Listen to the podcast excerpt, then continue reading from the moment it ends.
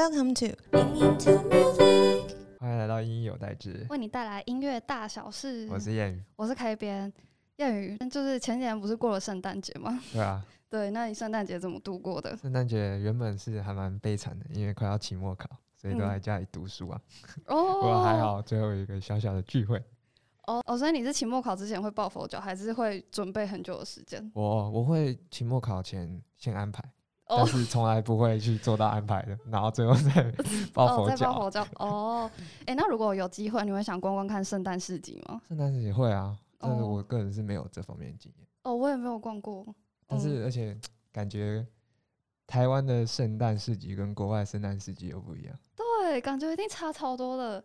对，像我有听过那种，就是国外的圣诞市集就有多漂亮多漂亮，然后就觉得嗯，感觉有机会可以去去看。而且感毕竟圣诞节是从他们那边来，感觉嗯会更不一样。没错，好，那就是国外感觉听起来很好，那就想问问看，就是来自国外的人士对于国外的圣诞节有什么样的看法？那就来让我们欢迎小提琴家黄永瑜。大家好，我是黄永瑜。对，永瑜要不要说说现在在哪一个国家？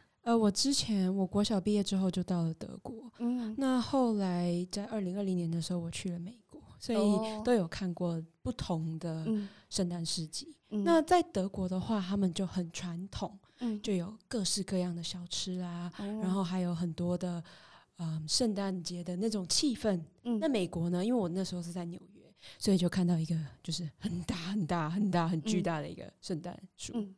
其实纽约就是就是嗯圣诞树那样。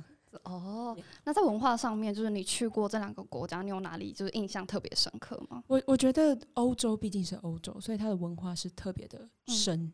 嗯然后像美国的话，它就是来自欧洲的文化再带过去，然后再加上嗯自己本土的一些，还有就是它是一种非常多多种族文化的一个结合。嗯，所以我觉得其实两个都很不错。然后两个都很不错。那如果就是有听众朋友想要去那边玩的话，你有没有什么景点可以推荐给他们？哦，绝对有。我觉得德嗯国南部都非常非常非常的棒。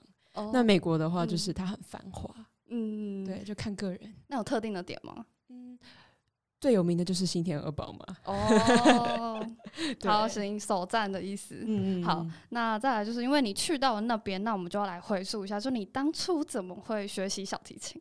哦，我觉得这个蛮特别的是，我小时嗯。候我妈就把我带到 Suzuki 去，哦然后呢，嗯那时候就那天刚好大提琴的那个表演者他嗯生病，所以他没有来，然后就只剩钢琴跟小提琴，然后就看到哎、一堆孩子都往钢琴那边冲，所以我就决定哦，我不要跟他们一起玩，哦，因为他有一个跳跳，他有一个跳跳床，然后哦就选择哎、我就要去那个人少跳跳床，跟着别人就是自己嗯跳，然后就是因为这样学了小提琴，哦，啊，去了之后有后悔吗？我我从来没有后哦悔过，对我觉得哦蛮好玩的。所以你从开始学就把它视为是你一生的志向。我没有一开始学，就那嗯么小时候不会去想，嗯，但是越长越大，我越来越发现我没有办法离开它。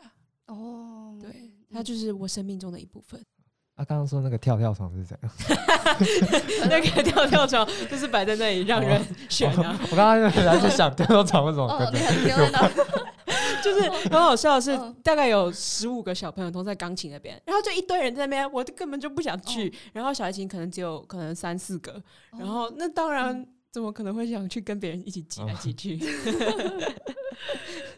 对啊，不过刚刚讲到就是你是国小毕业就出国去读是书嘛，不过这年纪真的算蛮小，我还国小毕业我不知道自己在干嘛。那嗯 那你在出国这样读书的话，生活上面或者是就是整个语言上面有没有遇到什么样的困难？我觉得因为毕竟很小就被丢到那个环境去，一开始的确。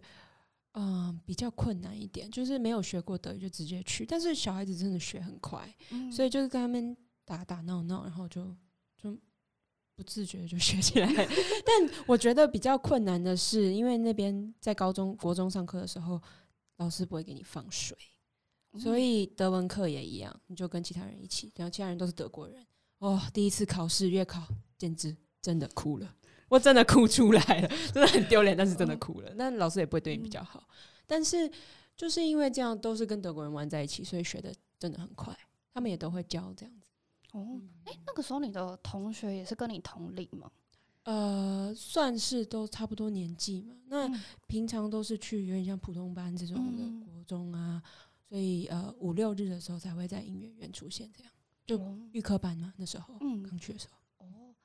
以德国来说，因为我知道像美国应该是家长如果小孩年纪很久就去是可以跟着去的，哦，德国也可以，哦，德国也可以，嗯那他可以一依亲到十八岁之前都可以。哦，那那时候就是你是有家人陪伴，有我妈妈陪我，非哦常伟大，非常真的陪了这么多年。还有没有遇到什么种族歧视之类的？哦，我觉得真的嗯 就是种族歧视，这个真的非常严重。在在美国会好一点，但是在德国的时候，他们都会就是拉着那个 眼皮，然后就在那边敬重敬 这重，样啊。对啊，然后对你口尼基哇，然后他们有些人可能连口尼基哇什么意思都不知道，然后看到你就口尼基哇那样，对啊，就是甚至因为德国其实土耳其人也多，嗯。然后因为毕竟第二次世界大战之后，他们就很多移民过去。德国的文化里面也掺杂了一些不是只有白人的嘛，他也是很有很多多元的，但是比较多还是白人偏多，但是他们也是就都会歧视你这样，即便嗯是第二次世界大战之后，种族问题之后，他们还是会歧视你。对嗯那通常你面对这种待遇，你会怎么办？哦，我觉得这个不要往心里去就好。哦，对啊，你就想嗯着他们不够成熟，所以不知嗯道。可是现在随着你长大，应该就是有越来越打成一片。嗯，我觉得要看人，哦，还是要看人。对，嗯还没有曾经一个念头，就是想说啊，我为什么要来？我想要回台湾。啊，哇，这故事有点长，嗯但是的确有会想回台湾的时候，常常都会很想念台湾。毕竟我的猫也在台湾，哦，而且我家人也都在台湾，朋嗯友台湾也是比较多。不会，你撑下来了。对，我觉得很高兴，至少我毕业了。啊，那那像像你是国国小毕业国一的时候就去出国读书嘛？那你对于像同样年纪的人，就是差不多想要这个年纪就出国的人，有什么样的建议，或者是就是提供他们想要的好方法？OK，？我觉得非常重要的是，就是在这个年龄，你不要觉得我们去那边是去就是在玩而已，我们要多吸收当地的文化，因为文化真的非常重要，你这样才可以充实自己。那在你就要多听多看，那在这个同时呢，你会更了解自己是什么样的人。当你更了解自己的时候，你就会知道你未来想要做什么。嗯所以我会建议大家，就是以我们是去多看看世界的这个想法嗯，出国。哦，那有什么样的文化启发是你觉得就对于你音乐的诠释上面是很有帮助的吗？呃，在我小时候我就特别热情，嗯可是有一天我就去上一个在维也纳上课，维也纳它是一个非常，就是它是一个新与旧的一个结合，非常的美。那那时候我上课的时候，那个老师就一直跟我说，要美，要拉的美，嗯音乐必须是美的。当你是美的时候，不管怎么样，你在哪里你都会是第一名，就是你都会是最好的、最突出的那个。然后那时候在维也纳，维也纳的文化非常丰富，维也纳色彩也是非常的丰富、饱非常饱和。那他最有名的一个艺术家叫做 Gustav Klimt 克林姆，嗯他以金色还有呃东方文化还有装饰的那种风格为呃出名的。那我当我在看这个人的画作的时候，我感到非常的 inspired，我嗯觉得我被启发了。那那时候我也有去一个叫 Hundertwasser 的一个建筑师他盖的一个 village，嗯然后我就去那边看，好有故事性啊。然后我就把这些色彩跟故事慢慢的带到音乐去。我觉得非常重要的是，我们在拉琴的时候，或者是弹钢琴，或者是各种乐器，我们一定要有一个故事。我们要知道我们自己在做什么嘛。我们就像演员一样，就像演员他有剧本，我们有音乐，我们有乐谱。那我们要如何将这个的将这个呃伟伟大的作品诠释出来？这就是当你有想象力的时候，当你有颜色，当你有色彩，当你有故事的时候。嗯所以我会觉得非常重要的是，当你可以去多看看这个世界，当你有更多的想象力，当你可以把一个故事讲出来的时候，当你喜欢分享，带给人们是什么样的故事呢？嗯所以就是要融入啊，融入他们的文化跟社会真的，真的，真的，真的，我觉得也可以加入自己的个性，不是只有就是单纯的融入、自己的个性，还是非常重要，一定要保留这个。嗯，但我觉得相较于台湾，真的是就是欧洲的文化洗礼，真的是我觉得会丰富非常多啦。就对于城市上面的想象力，嗯，好，那就是在你这样子求学的过程当中，就是相信我们 多多少少都还是会有一些参加比赛的经验。对，那对于就是参加比赛，你们有什么样特别的经验是可以分享给大家的？我觉得比赛它毕竟是人们主观的一个想法，就是嗯评审主观的一个想法。那如果你受伤，都不要往心里去，你还是要成为心中的自己。嗯那不管怎么样，你一定要有自己的坚持，你要有自己的想法，要有自己的诠释，因为这个才会才会造就你，而不是说成为比赛的模板。嗯我觉得很重要的是，往往大家都觉得，哎、比赛我要比赛，我才会进步，我要比赛，我才可以有名。但其实不是这样。当你非常有个人特色的时候，你就会非常突出。那我觉得比赛它只是一个管道，它不一定是人生的所有。嗯所以不管怎么样，即便你今天很高兴，或者你今天很难过，都没有关系，它都会成为你成长的一个养分。嗯，对。那我觉得永云刚刚讲到一个是个人特色，那我觉得其实，在学习音乐的过程当中，就是有个人特色当然是很好，但可能一些比较老派的老师会觉得说，诶，你的弹法可能不符合我心中对于贝多芬或者是巴哈这些比较呃。呃，有脉络音乐家的诠释方法。那如果面对到这种情况，你通常会怎么样去调试？哦，我我是要先讲清楚的是，个人特色它只是嗯就是外面的那一层，嗯但是内心你的里面，你必须要先知道这个作曲家的生平，你要了解他，你知道他的作品，你知道他的风格是什么，在这个基础下，你才可以加入自己的特色。那我觉得非常重要的是，嗯，如果你今天不了解这个作曲家，你就想要就是跟着感觉，有时候你的感觉会是对的，但其实有时候你的感觉是不对，但你还是要听老师说的话，就是你你可以参考老师说的话，那不同老师都有不同的讲法，所以你可以去觉得，你可以找到一个你觉得自己最喜欢的一个方式。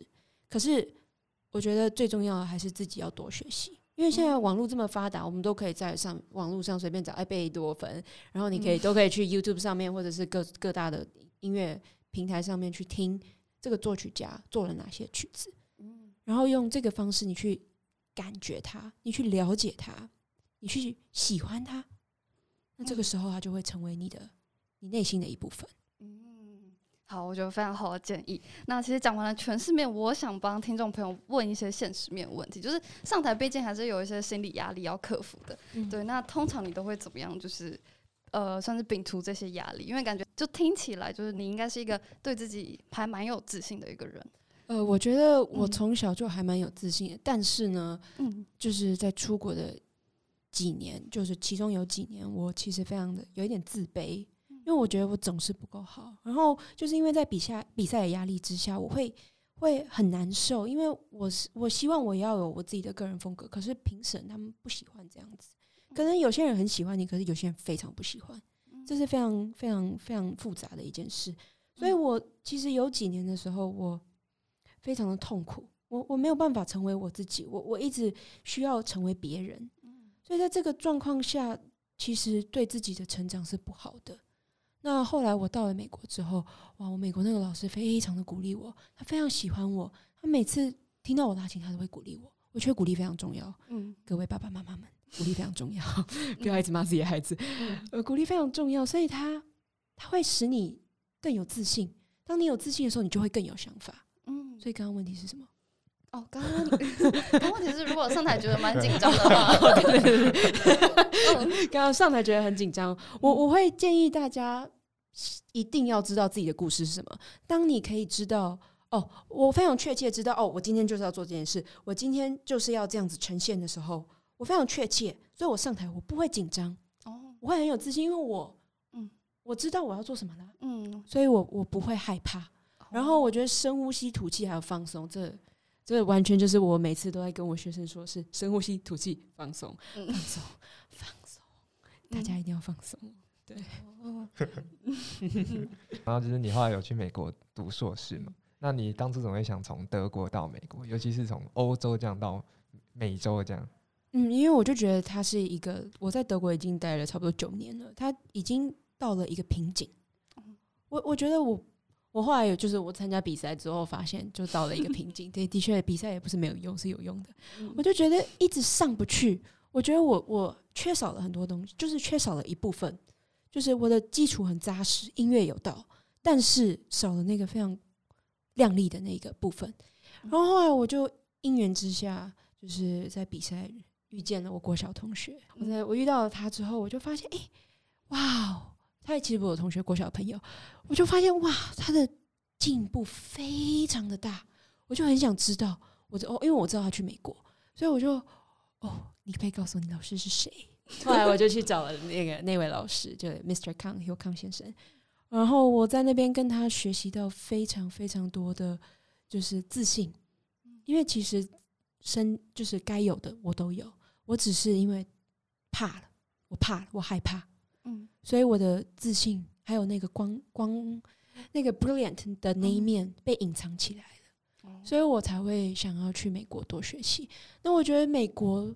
对我来说帮助非常的大，因为我在那边学习到，就是什么叫做艺术，就是其实也不是我从小就知道什么是艺术，可是我在那边了解了我的使命是什么，就是多了一个使命感。我小时候非常想要帮助孩子们，可是我的家人总是会告诉我，你还是先 focus 在你的就是情谊上，先不要想那么多。你先有名再说，爸爸妈妈们不能这样想。嗯，呃，后来后来我去了美国之后，我就我我常常会有那种想法，就是我想要对这个世界有不同的贡献，我想要帮助这个世界，我想要让人们了解到艺术的珍贵，艺术的理念是什么。嗯，那我在美国的时候，我就非常有自信，因为这些老师常常告诉我们说，你有想法就要去做，你不要害怕。嗯，因为。只要有人愿意开始，他都会一直一直继续往下走嘛。所以我在那边学到很多，就是自信。那我自己觉得说，嗯，艺术它就是一个，它就是一个可以治愈你，它可以治愈人们的心灵，它可以疗愈。那它同时也会使你快乐，它会治愈跟娱乐人们。嗯，我觉得这个非常重要。当你知道说艺术不是只有。哆来咪发嗦拉西哆，它也不是只有颜色，它也不是只有建筑，而是它对你的人生会有什么样的影响？这个正面的影响，我觉得就会使你在学琴上面有更多的快乐。那呃，听众，嗯，或者是观众，他们在欣赏的同时，他们会了解到你的故事是什么，你背后想说的，你背后想告诉人们的 message 是什么？所以我觉得。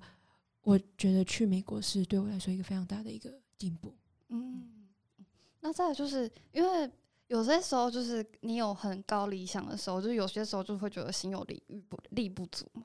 对，就是可能你又换了个环境，例如说回到台湾，可能艺术风行不是那么盛行的情况下，那你会怎么样？就是应对这个情况？其实我觉得大家要保有一种信心，嗯，就是不要觉得说哦没救了，嗯，他不是没有救，年轻人。就是我们啊，我们只要愿意开始，我们会成为下一代的动力，就像老一辈给我们动力一样。我觉得我们不能放弃希望，因为它总是有可能继续生存下去了。它已经是这么多年、好几好几百年的一个历史了，它可以继续往下。如果我们没有放弃的话，嗯，当如果我们没有忘记初衷，我们没有忘记他的他的理念，或者是他的他想要告诉人们的东西，嗯。他就会一直往下走。那这样的话，你等于算是在台湾、然后德国还有美国都有接触那边的音学音乐的环境。那你觉得最大的差别是什么？哦，我觉得每个国家都不太一样。那我小时候在台湾的时候就是一个快乐的孩子，然后到德国的时候就是硬就是一直在追求呃技术更好。那到了美国之后，就是增加自己的信心。所以我觉得有些时候台湾跟美国的。压力其实都还蛮相近的，可是台湾学科压力也很大，那美国也一样啊。那美国竞争力也非常的非常的大，所以我会建议大家不要去想说别人怎么样，而是看着自己。那在德国的时候就会比较好一点，就是德国其实都还蛮属于是那种放养型的，他就会比较注重你的音乐，而不是注重你的知识量。但是这样就会造成人们不够了解 音乐，就是这些故事这样。那呃，像在德国的时候，我也是还蛮快乐的一个，还蛮快乐的一个孩子，在美国就会比较一直在念书。哦 对，哦，那你觉得什么样的个性会比较适合在这三个不同的国家，甚至是其他国家学习？哦，我觉得什么样的个性都可以，都都可以多哦，去看看。都都可都可以入对我我觉得没有说什么样的个个性，因为我觉得我我更希望的是大家可以保有抱抱有一个就是在学习的心态，嗯这个比较重要。就是多去看看啊。对，都都是去看看，都是多可以尝试就要多尝试。嗯。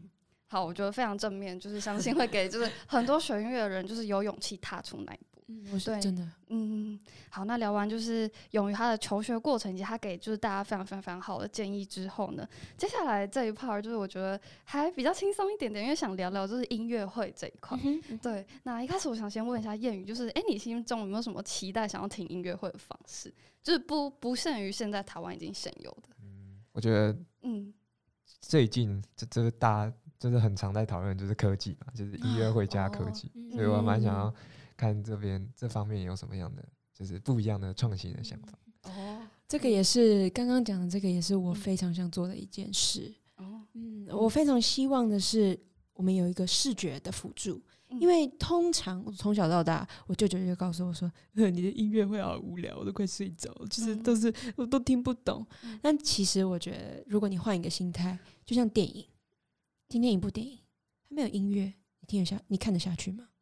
嗯，你或许会看不下去。嗯对，那音乐会，你只有音乐的时候，是不是有有可能会睡着？对，就是对平常没有接触的人们来说的话，那我我觉得就是一个辅助，就像 AI 科技嗯方面，我们都知道梵谷展，嗯梵谷动画展，在在这样这样的方式下，你是不是会更有兴趣？他是不是会抓住你的眼球？你是不是会更想进来？好，所以你会听到音乐，你眼睛也看得到，所以你会沉浸在这个里面。我希望的是可以借由音乐会不同的呈现方式，可以让观众们更沉浸在这个体验当中。哦，嗯那我自己个人在呃今年年初开始，就刚好看到我家里有一个水彩，哦 对，就刚就是那种儿童用的水彩，然后我就嗯。看到，我就啊那时候水逆不太心情不太好，我那时候就好难过。然后有一天我就看到它，我就诶就好奇，就把它拿出来。那已经放了很多年了，就把它拿出来玩了之后，我就发现诶，在这个体验的过程中，我我内心里面渐渐没有那么难过了，我没有再那么郁闷了，所以我就开始把我听见音听到的东西，因为我我是那种听到音乐会看到画面的人，嗯我就渐渐的去把这个东西，就是放入到我的作品呈现里面。因为我本身是很喜欢跟老师聊天的一个人，我常常跟老师说：“诶，老师，这个音乐哈，我听到了什么颜色，我看见了什么？画面。”嗯对，所以我就会，我在我的毕业音乐会里面就有把一部分我画的东西放出来。嗯那我这一次当我回到台湾的时候，十一月十九号上个月嗯，我办了一场音乐会，叫做樱花，它是音乐与画作。那我这一次的主题主要是在讲第二次、第一次世界大战，嗯，然后它对人们的一个影响，还有作曲家他们对于这个世界想要嘶吼的东西是什么。那我就会在这一个就是这些曲目当中，我听到了很多颜色。那我就希望说，可以用什么样的方式让观众们比较好接近音乐？嗯就是我一直都在想的是要怎么拉近跟观众们的距离。哦所以我觉得嗯不是只有一般的音乐会方式嘛，还会有很多很多，就是包括你呃视觉上你可以有画，你可以有插画，你可以有现代的东西，你也可以在雕塑，或者是像我以前在德国的时候，会有被邀请到美术馆或者是博物馆表演。那我以前也有在故宫表演过，那我就觉得非常的，就是那个体验的过程是我是非常愉快的，然后观众们的反应也不错，所以我觉得这是一个就是大家未来可以期待的一个一个音乐会呈现方式。嗯，好。那除了像刚刚讲，其实稍微创新一点，我知道你以前有一个音乐会是，就是算是在偏乡，就是有邀请屏东偏乡的学童一同来欣赏。那你未来也会想多举办像这样的音乐会吗？哦，我一直都觉得这个是非常重要的，因为嗯音乐不是只有给给就是来来付钱来听音乐的人嘛。嗯我觉得音乐是给所有人，它都会对所有人有一定的影响。就像你平常听到任何声音，世界上的声音，它都会带给你任何，都会都会带给你影响。就像你听到 ambulance，呃，救护车在那边响，你是不是知道发生的事情？嗯它也是一种，它是它是一种一种 signal。那我我觉得，嗯，我觉得非常重要的是，像伟大的二十世纪伟大的小音家曼纽因先生，他就是一个非常好的榜样。他觉得音乐不是只有在音乐厅才可以出现，古典音乐，它可以在，它可以在呃小学，他可以在偏乡，他可以在 prison 呃监狱，或者他可以在医院。那我自己从小就有去和信音乐表演。那我那时候他是致癌诊所，然后我那时候就哇，那时候其实对音乐没有那么多的了解，我不知道他的魔力这么强大。然后我就看到人们还有家人病属呃病属病病属是那种嗯，没错呃，呃病患跟他们的家人们，他们就坐着听，他们或许不知道古典音乐，可是他们坐着听。然后我那时候在拉布拉姆斯的第二号小提奏鸣曲，然后我就突然看到他们有人开始哭，在那个当下，我我内心里面感动到，可是我其实不能跟着一起哭出来，我我差点哭了，但我一直忍住。我那时候非常感动，我我没有想到有人会听我的音乐，听到感动哭了。或许他真的可能真的发生什么事，只是需要就是哭一下。但是我那时候我知道说为什么我要为什么我要学习音乐，为什么为什么音乐这么可贵，嗯就它的力量，它甚至有时候比语言还更可以抚慰人们。嗯，而且有些时候这样的经历也会对你音乐诠释上有更好的呃当然当然当然但是我觉得更重要的是，就是文化，还有你想要带给别人的帮助是什么，就是一个嗯贡献。嗯，对它，它更重要的是传达你的故事，然后或因为我们大家都可以感同身受嘛。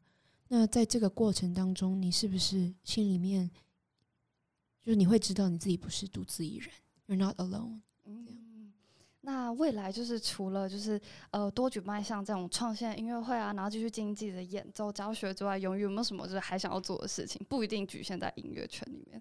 啊，我自己个人是非常喜欢呃台湾的美景，台湾的风哦景，我嗯很喜欢。那我有通常都会在音乐会前或者音乐会就是之后，嗯我都会想要去外面踏踏青啊，去爬山，然后或者去小木屋，就是去多看山跟海，然后去多了解，去多喜欢，更爱我们美丽的国家。嗯然后我我觉得我自己个人除了画画嘛，我还很喜欢就帮别人拍照。对我很嗯很想要就是试试看看能不能就是尝试摄影这方面，哦就除了画画以嗯外，这样。好，那期待就以后可以在你的音乐会也看到摄影作品。我希望喽。不过刚刚讲到就是你有就是偏乡的那种音乐会，或者是像在医院啊，你有得到什么很印象深刻的那种反馈吗？有有有有有，除了我刚刚说的病人家属哭了之外，诶，我那时候在屏东表演的时候，我有特别说，我希望可以邀请的是呃身障的孩子们，嗯所以有有身障学校的孩子们真的过来。然后我那时候在拉琴的时候，拉完之后，就有老师跟我说，我没有想到我们的孩子可以这么安静，对他们来说很难，就是静静的坐着嘛。如果你今天有多动症的话，或者是呃喜憨人那种之类的，就很难，真的很安静。可是他们在听我音乐会的时候，没有什么没有什么吵闹，基本上我我没有听到，只有可能就是不小心拍手这样。那我我觉得我那时候也是深受感动，我觉得我们不能放弃，我们不能放弃，我们也要还要再多给予，就是多制造这样的机会，让不同的观众，让平常没有办法接触到音乐的人们，也可以一起来欣赏，也可以一起来体验这个美感的东西。嗯，感觉非常非常非常的正向。其实我们刚刚讲到了很多，就是勇于不同的表演方式嘛。对，那其实我最后就是想，因为我有看勇于之前的表演影片，就是我觉得你的肢体动作是非常非常大的一个特色，就是能够让人很带入到你的音乐之中。然后我觉得音乐性非常非常的好。那因为呢，其实很多时候在台湾，就是评审非常非常喜欢写说，就是我们一开始练琴的时候，先不要动，然后你要先就是手指在钢琴上面弹就好了。对，先不要加入肢体。那对于这种想法，你通常会给予什么样的建议？就是我觉得不可以压抑自己，因为我自己就像你刚刚说的那个，我那一条路我也走过。嗯，就是在我大概大大二之后开始，我我我很想追求完美，我很希望我的我零失误，但是我们是人类啊，我们不是机器，是零失误是不可能的。然后我那时候就很压抑自己，说 OK，我不要动，嗯，我不要动，我就真的没有动。嗯。然后我就发现我音乐真的僵掉了，就是因为我平常就很我喜从小就很喜欢，就跟着音乐一起动。那我觉得这个东西是不能强求的，因为世界上有非常多种人嘛。你很有可能你今天情感非常重，你非常感性；那很有可能你是非常理性的人，你就是呃，就是哦，技巧非常好。我就是我就是非常理智的一个人。那我偏偏就是理智断线，就是完全没有理智的那种人。嗯，就是从小到大就是非常感性的一个人。如果你知道 MBTI 的话，我是 INFJ。哦，我也是，真的吗？哇，幸会，幸会，你是什么？哦，他也是，哇，他跟你一样，对吧？他跟我一样，INFJ，哇，三个非常内向人一起聊天，你感觉很低耶。没有人相信我是内向，但我真的是内向。我只是怀疑啊，我怎么可能一样？对，我觉得对感性这一块非常重要。我我很希望就是大家不要压抑自己，不要为了说哦，我要成为这样的人，你。就是你要保有你自己的个性啊！你喜欢动你就动，嗯，那当然你不可以动的太过了，嗯。那我觉得这个音乐这个东西是从你的内心出来的，它不是你硬要就可以有的，所以平常还是要乖乖练琴，还是要慢练。那那你上台是长什么样子，那就是我们上台才会知道。就是不要不要告诉自己，不要给自己一个画面说哦，我就是要成为这样，因为这样不会对你比较好。你要打从心里里面喜欢你自己是什么样。嗯，等于说就是基本功确立之后，你就可以倾听你自己内心真正的声音。是啊，当然当然当然，但是基本功就是你一定要慢练。一定要慢练，虽然大家都说哦，我知道我要慢练，但是很多人都没有慢练，对对，很难做得到。对，就我从小就听，我都不信邪，我不想信老师说的话，因为老师叫我慢练，绝对不要慢练。我想我不耐烦，我想要赶快练。